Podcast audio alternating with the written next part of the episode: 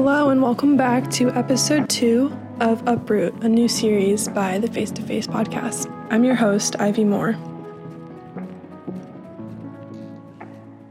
Today I'm joined by George Preston and Brykel Killingsworth.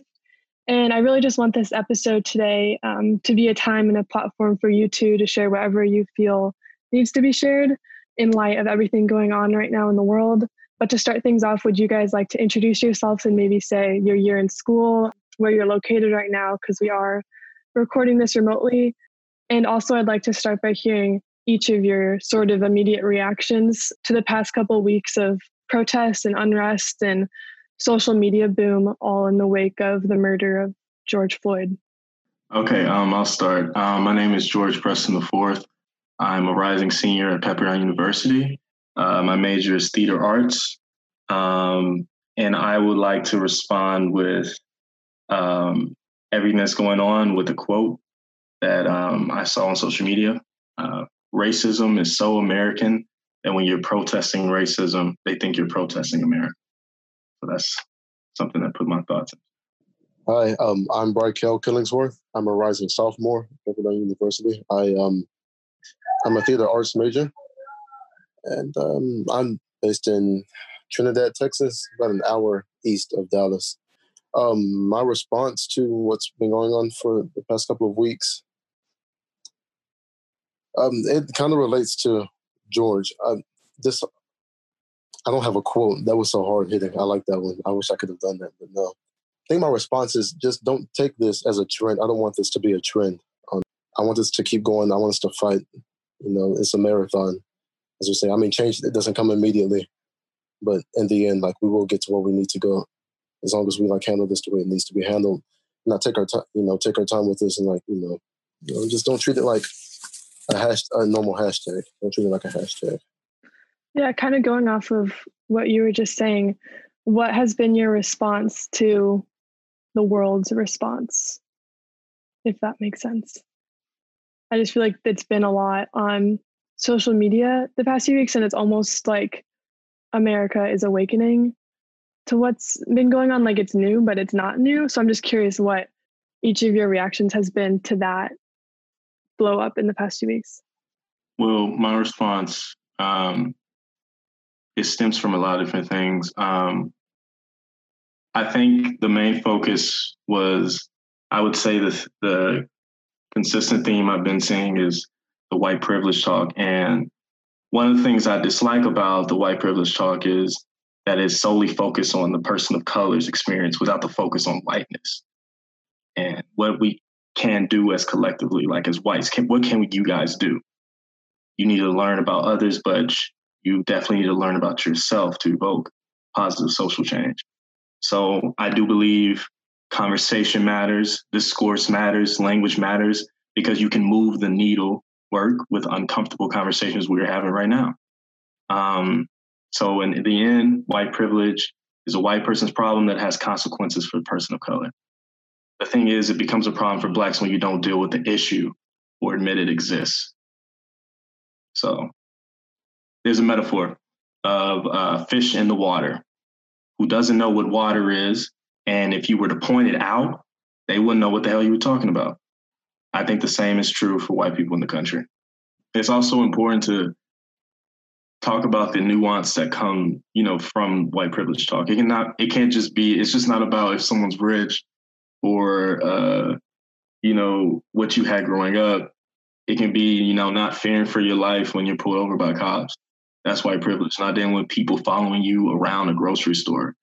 Um, the way people should think about privilege is the flip side of oppression and discrimination. If some people are down, then others have to be up. So you have hundreds of years of the elevation of whites and the subordination of black and brown folks. It's pretty absurd to think that when you pass a few laws roughly 50 or 55 years ago, that all of that inertia suddenly comes to a stop when it's helped people accumulate a huge advantage and at the same time accumulate a disadvantage for others for centuries. So I think, you know, when people are just realizing what's happening and why it's still occurring, you know, that point exists and it speaks through time. it's going to be a marathon, as Kel says. It's going to be a marathon. But um, my reaction, you know, personally, I I am really glad to see that um, people are trying to educate themselves and call themselves out. Um, there's a lot of different feelings, um, but I am truly thankful and hopeful that you know this keeps rolling. It's about time. Like, welcome. Here we are. Here's where we've been for the past hundred years. Here's where I've been as a black man for my entire life. Welcome to what I've been facing. I've had like a lot of mixed responses with a lot of people randomly reaching out, people I haven't even talked to for a while, people from high school saying, you know, you're I had I had a weird uh, instance where this kid from my high school recently hit me up and said, "Hey George, how are you doing?" I already knew where it was headed because the trend, you know, everyone's talking about it. He says, "You know, you're you're loved. You know, you're great. You're you know, you know, I had like a mixed response because for one hand, I am thankful someone reached out and someone called themselves out. But for you to finally see me, I think me and you talked about this when I was saying, you know, I know all about his struggle, know, aka the white person struggle. But for you to finally see me, it's a weird feeling because on one hand, I am, you know, hopeful for the future. I'm peace loving. I walk with peace.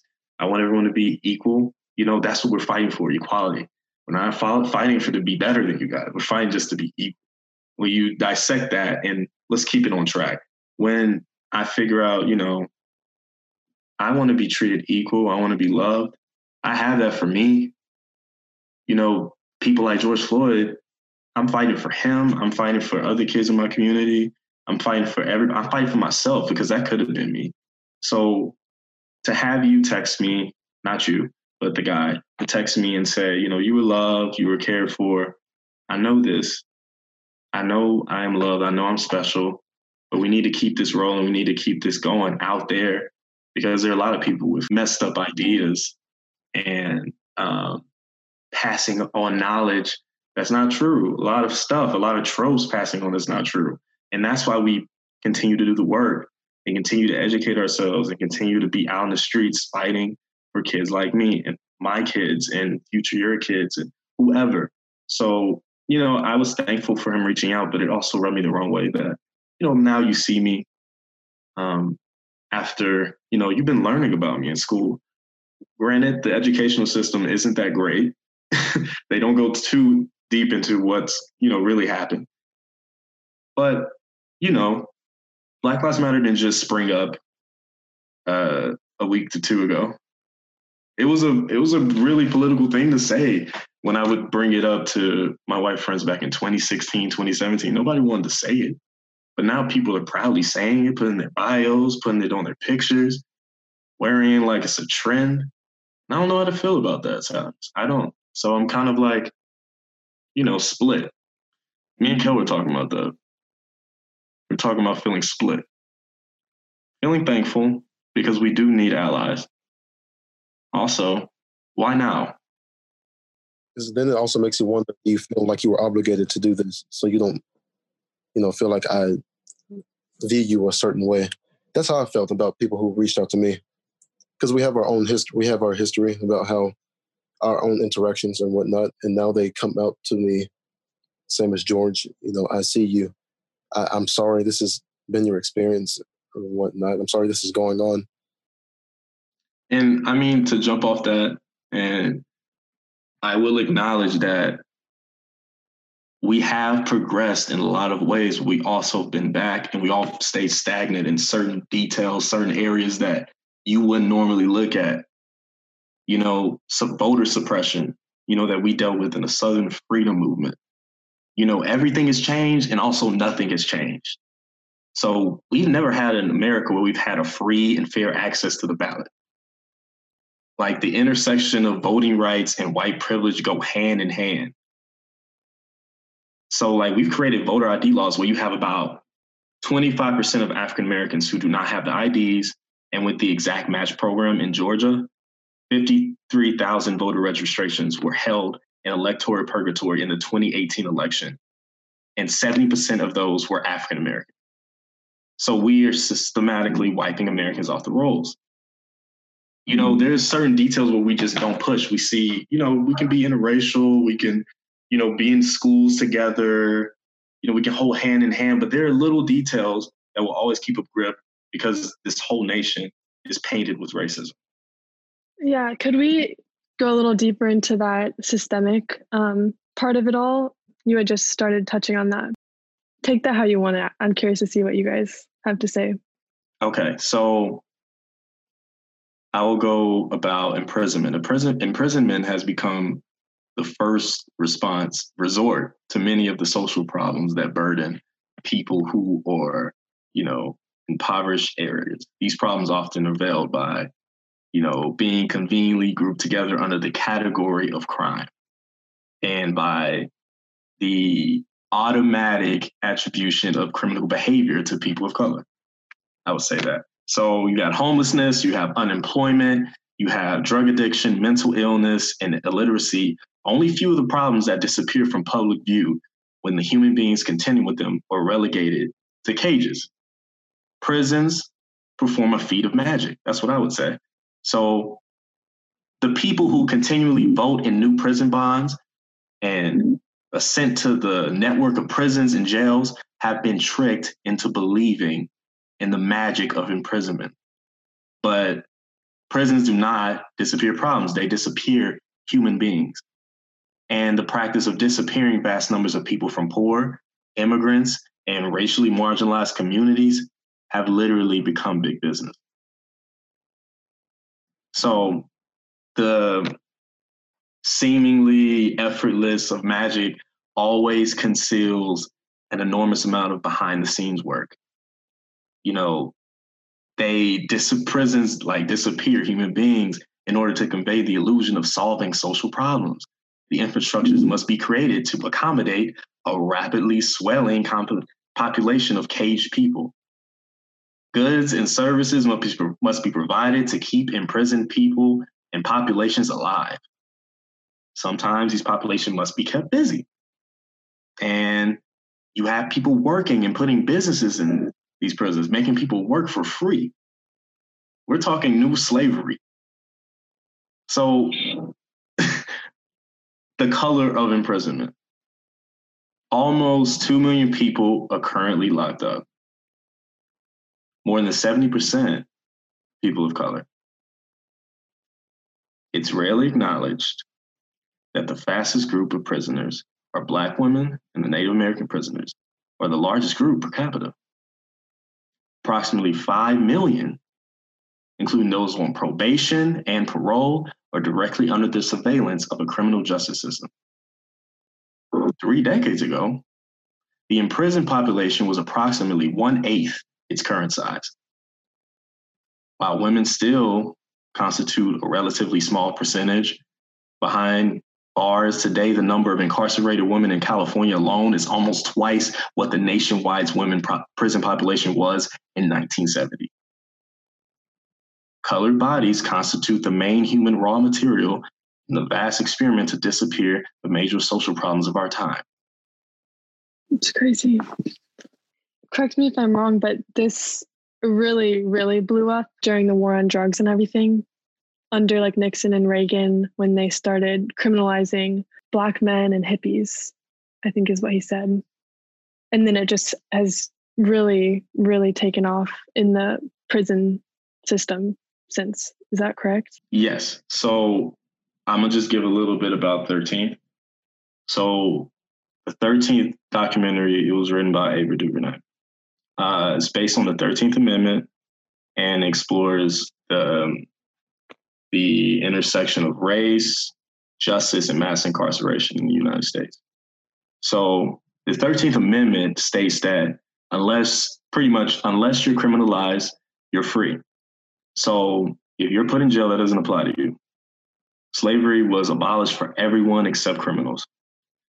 So DuVernay, she pretty much exhibits how Slavery has been maintained in practice since the end of the American Civil War through actions such as criminalizing behavior and enabling police to arrest poor freed men.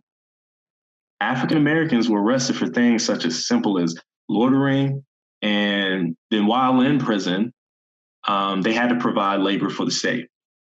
Um, it describes mass incarceration in the prison system as a negative reaction to the civil rights movement. The prison system continues to be racist and violent. However, in ways, you know, it's continually evolving. Starting in the 1940s, um, the amount, statistics of the amount of prisoners rises slowly but steeply. Rise in the numbers began during the civil rights movement and continues into today's society. The more we see the protests for rights increase, the harder the political system fights back. So it's like, you know, a little battle, an un, you know, a battle that we don't see every day.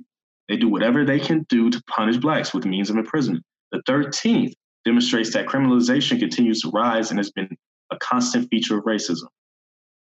She also examines, uh, I think she examined the prison industrial, industrial complex, showing how much money is being made from by corporations from such incarcerations. Um, one of the facts that was stated was that one in three African Americans will go to jail in their lifetime, while one in 17 white Americans will go to jail. There's no reason for the numbers to have that big of a difference between African Americans and white Americans. The, the statistic clearly like mm-hmm. shows how unfair the criminal justice system is, and how racism still a continuing factor. So then we move to slavery being banned, and white people took it to their own hands to find any other possible way to shame African Americans. So white people took advantage of African Americans by disenfranchisement, like lynchings and Jim Crow. So this was also during a time that politicians declared a war on drugs, which weighed more heavily in minority communities, leading to mass incarceration in the US. They made it so blacks were defenseless across the South at the turn of the 20th century. Thanks for dropping all that knowledge based on the movie. Um, okay, kind of veering similarly to mass incarceration. I'm wondering if we could talk about policing and um, defunding the police. And I know that statement has been tossed around recently on social media, um, essentially stating that decreasing police funds by reinvesting in communities through social services? I think the problem is so much bigger than individual bad cops. Like there is a separate legal and political framework that shields cops from consequences and it gives them special rights when they're defending themselves. And it often trains them to fear communities they're supposed to protect. Um, in America, we have the most well-trained officers in the world. In the world, however, they are trained to act and not react. Sometimes, even before threat fully manifests, you have to act instantly. They spend eight hours training cops with conflict and de-escalation, and 129 hours with weapons and fighting. Like, imagine if pilots spent 94% of their training going down the emergency slide. Like every single cop in this country is protected by qualified immunity. So when you sue a cop, you have to prove that they violate a right, a right that was clearly established. But the kicker is, is right. It's, if it isn't clearly established until someone successfully sued a cop for violating it. So it's the police version of you getting your first job. They ask you, do you have any experience? However, you can't have any experience before you work your first job. So qualified immunity basically means you can get away with anything as long as you're original. So, and there is no like national database for police mis- misconduct. Many police union contracts shield bad cops from legal consequences. So then you ask, how are people, how are police unions blocking reform?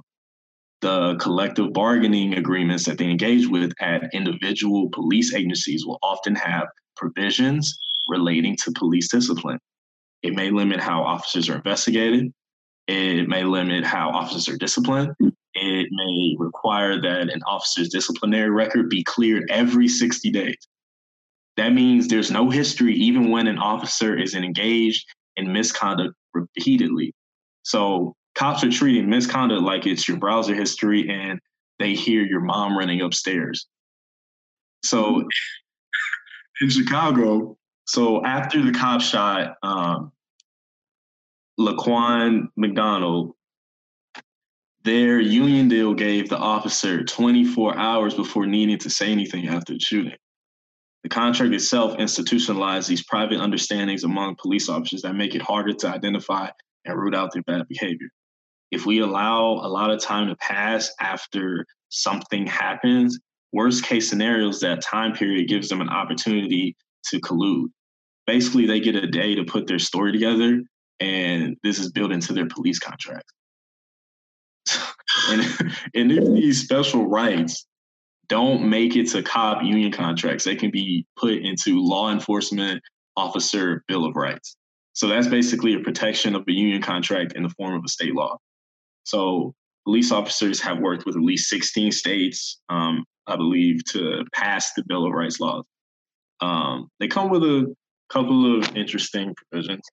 Um, so, like after, uh, let me give you an example. So, after a critical incident, like a police shooting, a Bill of Rights might say that the officer has a right to review certain evidence, including potentially statements by other witnesses and or video recordings of the incident.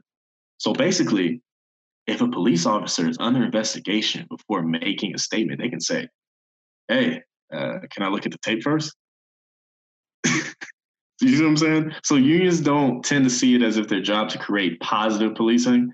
They tend to see it as their job to protect their mm-hmm. current members. So when Stephon Clark was shot, the DA received donations within a week of the shooting of Stephon Clark, a 22 year old black man in Sacramento, Sacramento, by two police unions of $13,000, and you get no criminal charges. Now, between police unions, their contracts, Bill of Rights, and relationships with prosecutors, cops often operate in a world of their own. That's just insane what would you say to people that are so gung ho about defunding the police? Um, I would say do some research on how it operates first and see what we can fix. Uh, I think the more you research is the best. Um, I'm not assuming they didn't do research. I'm just saying. I think there are other ways to get what we need.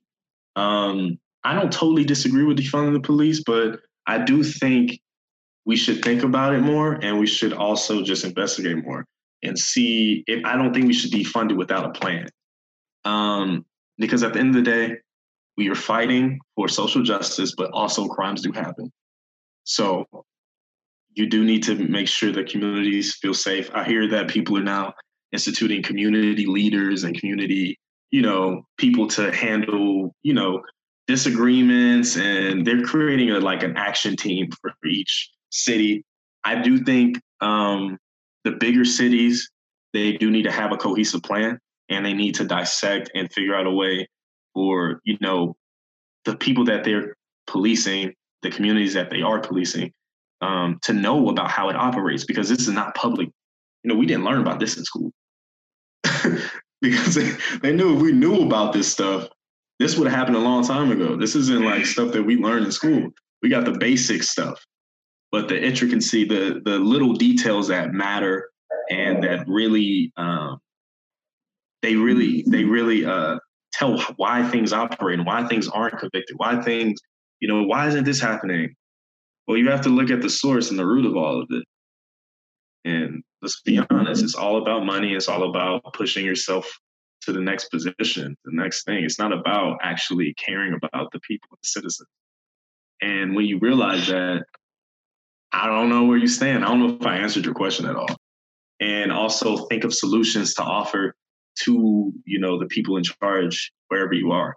Because I think it's a collaborative effort. We're all learning new things. We're all figuring it out. Because you got to think, you know, it's not going to be so easy to think of something to replace this.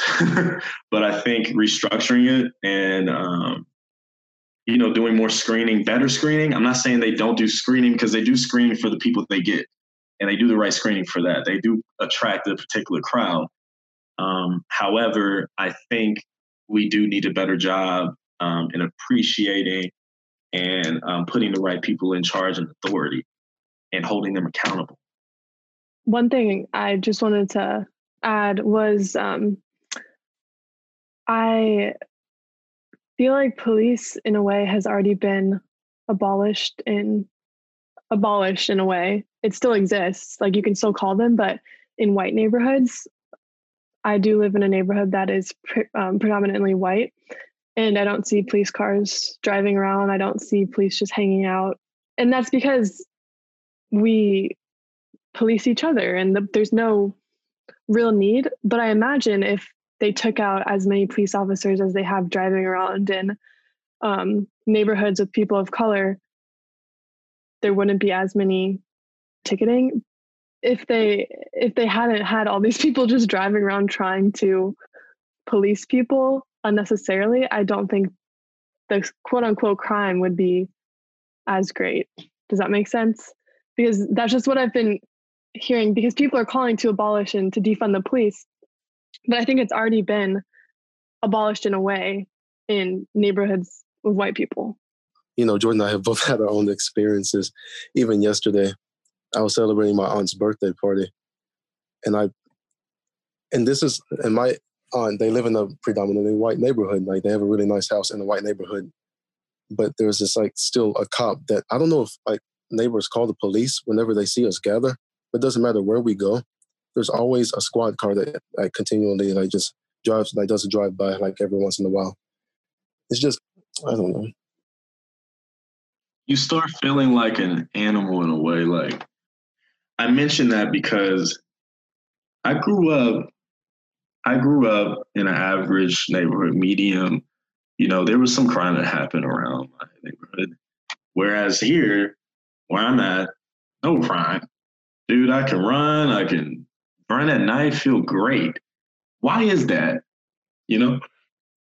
And I thought about my mental and how when I was a kid, I did feel like a caged animal. I did feel like people were out to get me, even if they weren't. And I'm not saying it's bad to be aware, but I'm saying part of it, the bad thing is to be aware. Also, you kind of feel like a victim. And it's hard to feel strong when you realize you literally sometimes don't have control over your own life. And at the end of the day, you feel like a free black man. I'm speaking for myself. I don't know how Kel feels, but I felt like a free black man up to a point. There's always a point. And that's the sad part because there's always a weak moment in me, meaning I've had white girlfriends. I've driven in Alabama with white girlfriends and always been scared. If I p- pull up by a cop, what if they're mad today? What if I have no control of the situation? I've had a car wreck with a white girl in there and I was scared you know, what if, you know, things just go awry because he doesn't like, you know, that I'm with her? Always a fear. So in a way, you feel like you're free, but you don't have the freedom that a white person has. I don't have the freedom to fight for, uh, you know, my position of how I feel about being pulled over, how I feel about whatever. Um, me and Kel had an instance where um, I won't go too into detail, but being pulled over, for an air freshener two months, two or three months ago. Kel, was it? We were going to the movie theaters. Yeah, it was the week before we had to leave campus. I said, Kel, they're about to pull me over. I can tell. I see them smiling. They say, I pulled you over for this air freshener. There's one cop here, one cop behind me. And they say when they come to the window, they're scared for their life. So he comes to my window, has his gun, tells me, I pulled you over for the air freshener. I say, exactly, you're right. Now, I could have said a lot of different things, but my thing was I'm trying to get the hell out of there. They're yelling on the intercom. They say, I pulled you over for this air freshener. What? They talk to us, they laugh. They took his ID. I'm driving. And they say, So you're from Texas and you're from Alabama. Well, I guess you don't know this is a California thing. You can't have air fresheners. I saw him grab his gun talking to me. My thing was, I want to be Mr. Nice Black Guy. And I just said that. Yes, I'm gonna be Mr. Nice Black Guy. You're right, officer. I will take it off right now. I said, Kel, let's take it off right now. I got out of there. Me and Kel just sat there for a second. We were kind of taken back a little bit. In a way, it traumatized you a little bit. I yeah, it's just so problematic. just based on these stories you're saying, that you literally alter your behavior just to appease somebody else who has this quote unquote power given to them, but in reality, they should be no different. Yeah, that's just extremely problematic. So I'm thankful that you shared those that story so people listening can be aware. But I imagine that's just the tip of the iceberg and there's so much underneath it. Harvard, I think Harvard's taking like a bigger approach. Their response to what's going on is like what I feel like we should be looking to uh, for like an example of what we should do next. They were, you know, mostly built founded founded on slavery, and like slavery is like throughout their entire history at uh, Harvard. They've decided to make the move to like include their uh, their history with slavery into you know courses and to actually uh, educate their students on what exactly what was going on and why they are the institution they are today. You know, kind of like backtrack and push it rather than where we are, where we're kind of shoving it under the rug and acting like it doesn't exist. I just feel like that's a really strong example of how they're, you know, taking action, how they're communicating with their students, getting together, you know, having conversations with their staff, and working on like really making progress towards here's where we are, and like you know, calling themselves out basically is what they're doing, and I just find that like really inspirational. That reminded me of, um, do you guys know Bryan Stevenson? Yeah, Just Mercy. Yeah, so he said how in Germany they don't have any um, statues of Hitler or Nazis. There's no memorabilia, but they point you back to Holocaust museums and they want you to go to those museums and they they make them really nice and they want you to see what they did wrong and what they messed up and they want to bring awareness to that and correct it and they're very I feel like they're doing what you're saying Harvard is trying to do by not brushing it under the rug and I just feel like that's a really great example that you brought up and something that other institutions need to start doing and America as a whole should do by like recognizing our history. You know why they don't do that? Simply because of this. When you take, if you took, if they actually took, you know, accountability of what happened, you would realize how much of the US was built on the backs of blacks and how much you owe us. And then we're seeing a shift in what we have now that will be so dramatic that the US would never be the same. If they actually acknowledged it on a global scale, what the slaves did for the southern mm-hmm. economy that was built, just we're just going just cover the southeast area. If they actually acknowledged that, how much money was made and how much money would have never been made if they were never here, you would be owing us, I won't even say a number, but just know it's all for a reason. It's an idea to protect protecting that we forge our way to make ourselves, you know, the the best out here and we're, you know, supreme. However, we're not we're leaving out the details of who actually made us that money and made us that big business. It's insane the power that holds. Do you think a greater problem is white people of power who understand how embedded it is, or do you think a bigger problem is people who are oblivious and ignorant to it? Hmm. Well, I would say the people that know it, because those are the people that are going behind their backs and putting up policies and writing laws and forming corporations to pass things to oppress certain people. And I think if you know better, you do better. That's why I live by. Know better, you do better. And let's speak up. I want to see the big CEOs speak up. I want to see people that know about this and have been silent long for a long time and admit that what you put into motion. Don't say, you know, I shouldn't have done that. I want you to speak specifically about what you were trying to do strategically so we can get this evil written out of this country. Simple as that just like those people doing the 13th documentary. So specific. The Nixon advisor, so specific. The Reagan campaign manager, so specific. They didn't know they were going to be put in the documentary. However, They were so truthful, so eloquent. You were contributing to my success. Thank you for being honest about your evil ways.